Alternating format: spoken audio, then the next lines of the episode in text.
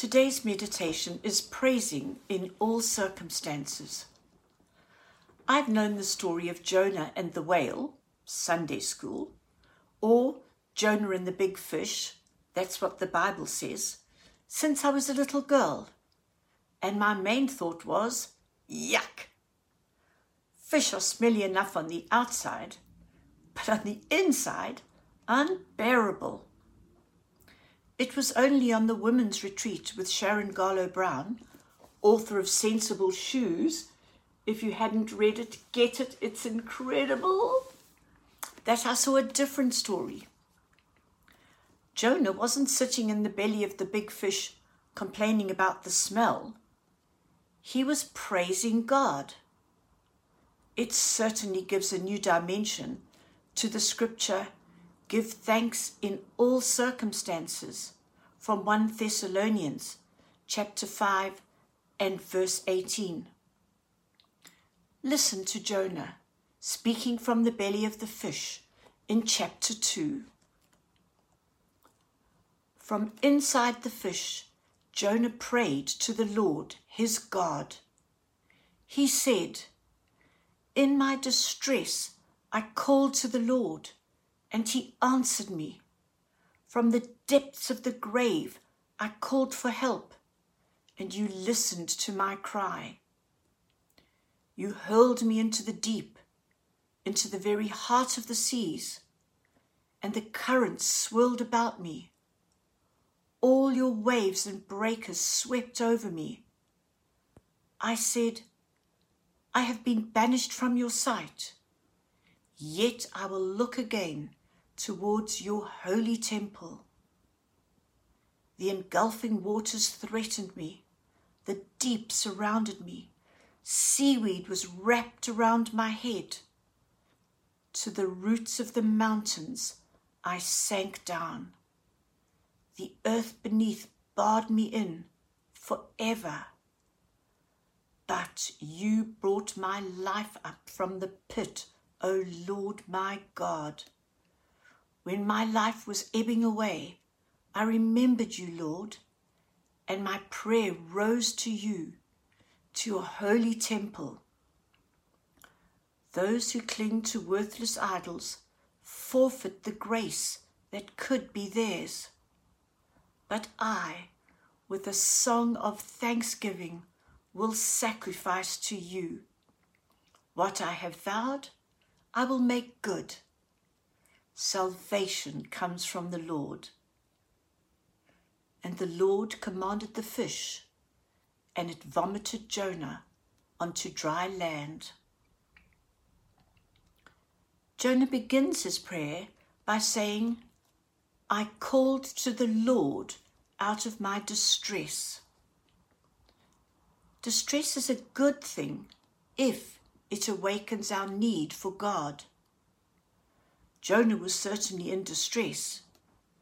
He described being in the depths of the grave, and from there he cried out to God. I find it so amazing that still in the stinky stomach of the fish, he says in verse 6 Yet you brought up my life from the pit. I would have thought he was still in the pit, and a pretty gruesome pit at that. But instead, he is praying, trusting, believing, praising, knowing that God hears him and will rescue him. He doesn't wait until he is rescued, but in the place of deepest distress, he offers shouts of grateful praise. There is a lesson there. If you've ever heard Mark talking, he tells us over and over again that we are to praise God in all circumstances, not for all circumstances. We praise God because He is worthy of praise. He's our King and our Redeemer He's rescued us from the pit we lived in when we were far away from Him and has brought us into His kingdom of love, grace, mercy, justice, and peace. We are studying Psalm 23 in our Connect groups, and we see He is our good shepherd, showing us how to rest in Him so our very souls are restored. When we are in our fish's belly or valley where the shadow of death hangs over us, He leads us through. He doesn't leave us there unprotected. He is always with us. In His presence is fullness of joy, abundant life, and life everlasting. What's not to praise? For most of us, during this strange season of isolation and lockdown due to the COVID 19 pandemic, I'm sure we've had more valleys of distress, fear, discouragement, pain, and even loss than mountaintops of victory, joy, and delight. This hasn't been three days, but three months, and we've all faced different challenges. How were you able to praise Him during this time? Perhaps you couldn't.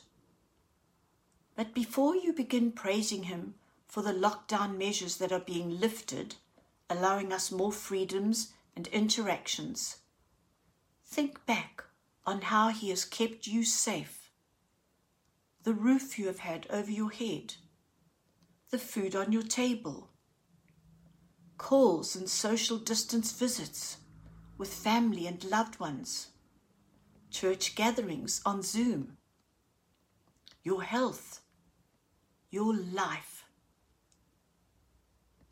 Spend some time now in quiet contemplation and prayer, praising Him and thanking Him with a grateful heart.